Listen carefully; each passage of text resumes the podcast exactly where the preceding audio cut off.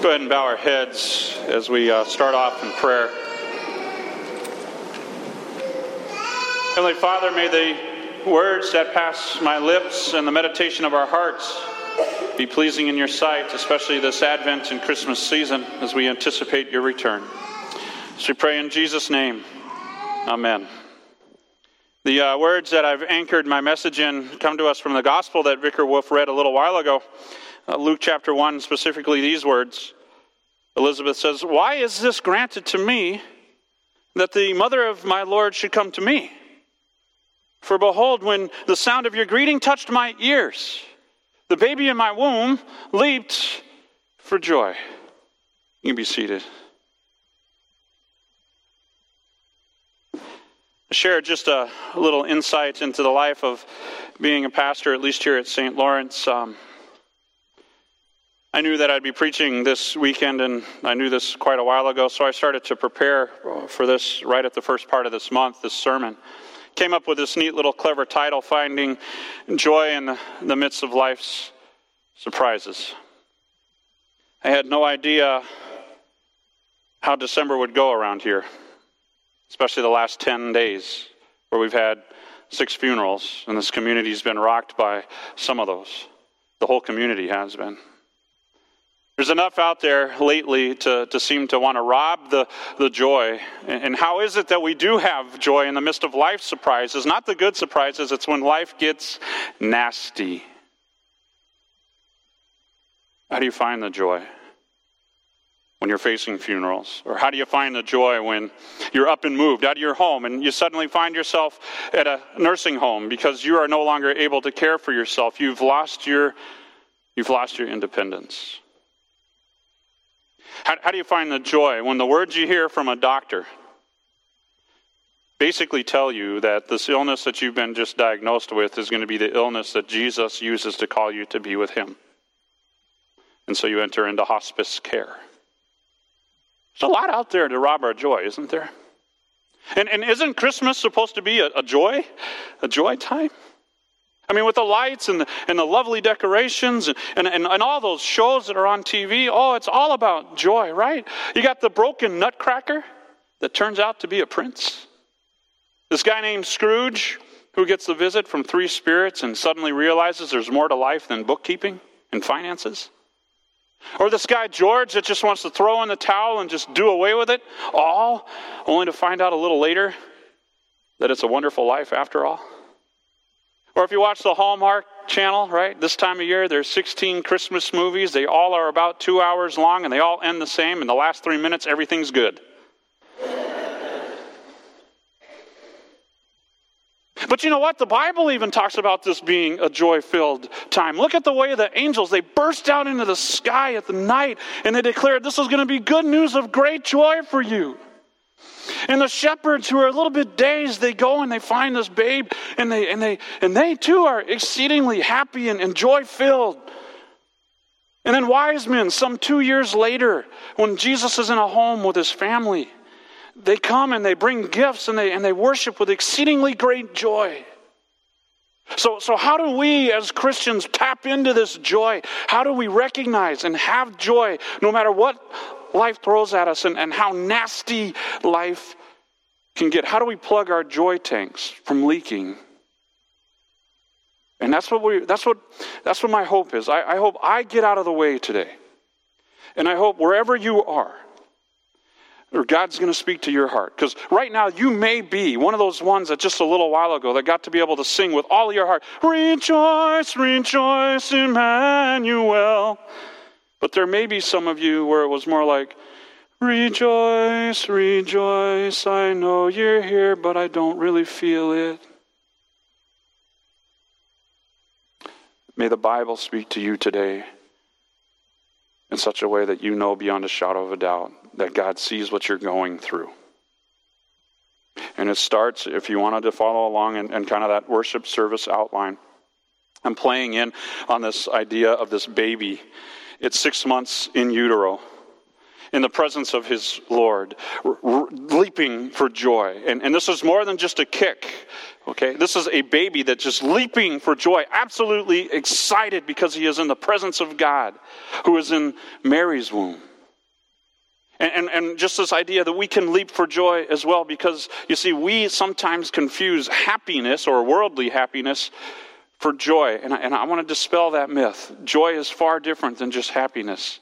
You see, joy recognizes that no matter what's going on, we can trust that God is always present. That's why a 6-month in utero baby was able to leap at God's presence just from simply hearing this greeting.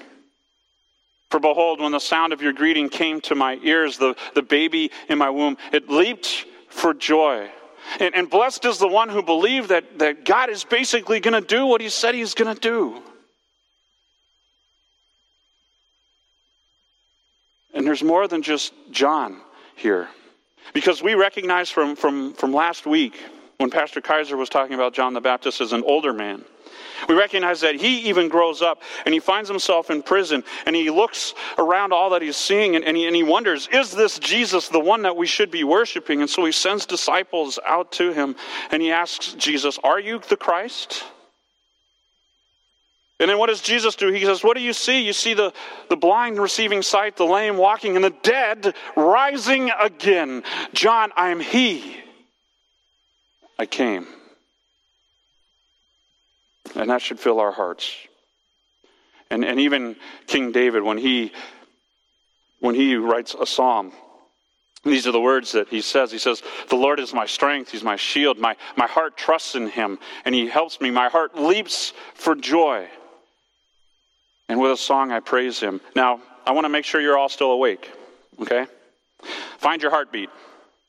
Here's a clue. If you are here, you have a heartbeat, okay? So, easiest place right here. Find your heartbeat. You beating? Okay, you can't find one? Just do this. Breathe in. Breathe out. You breathing?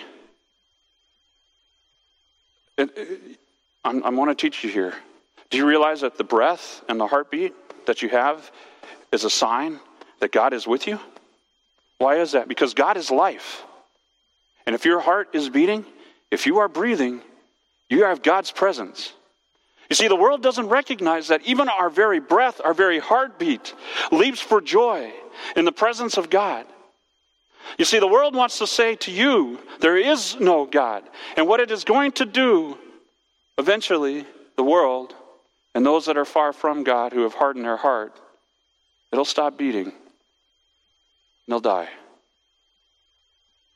But for us, the believers in Jesus Christ, that heart beats on.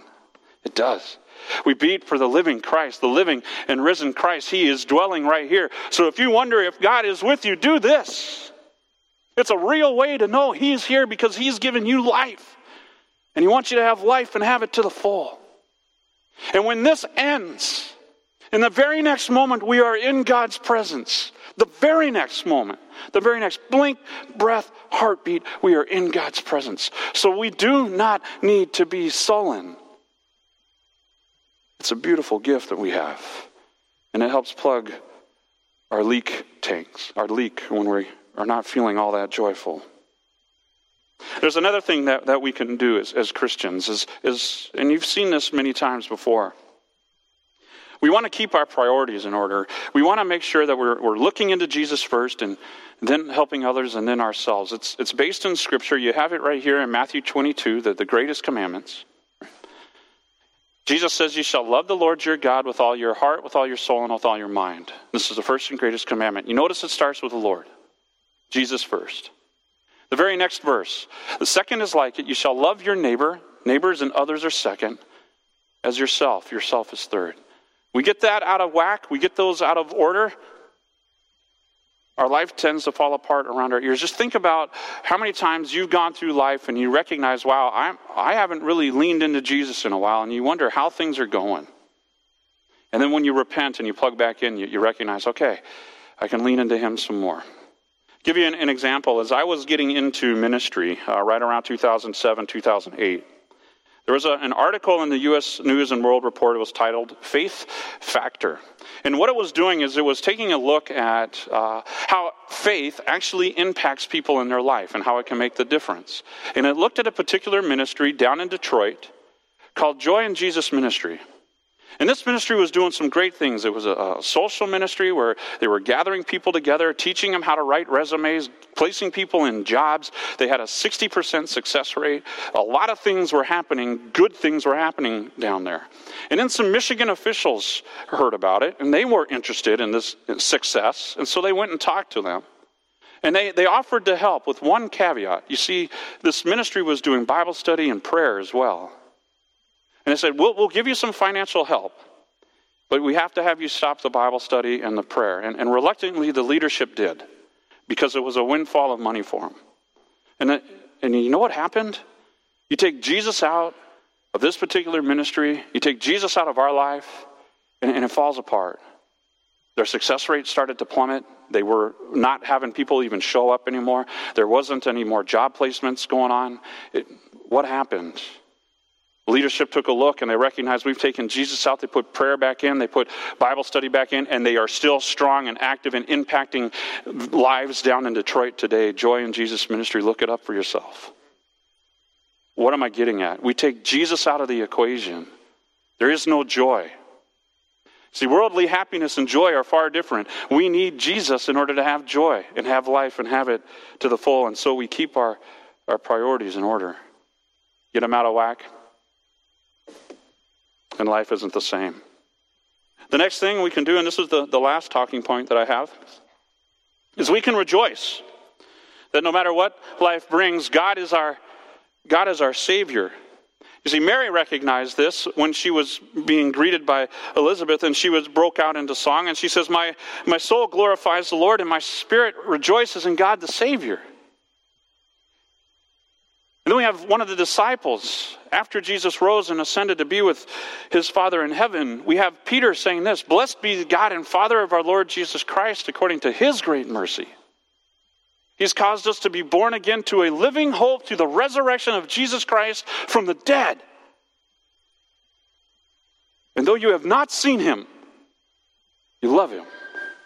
And though you do not now see him, you believe in him, and you rejoice with joy that is inexpressible, it's beyond words, and it's filled with glory."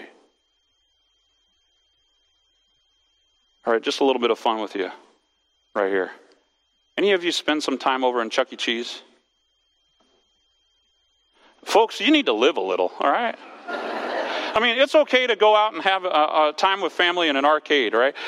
So there are places like Chuck E. Cheese, and sometimes they have these games. And this I remember as a kid. It was a mechanical game called Whack-A-Mole or Whack-An-Alligator, right? And so the idea is you have this stick. It's got this nice foam pad on it. And every time a little mole or an alligator comes up, what do? You whack it back, right? And then it gets faster, and more pop up. It's like whack, whack.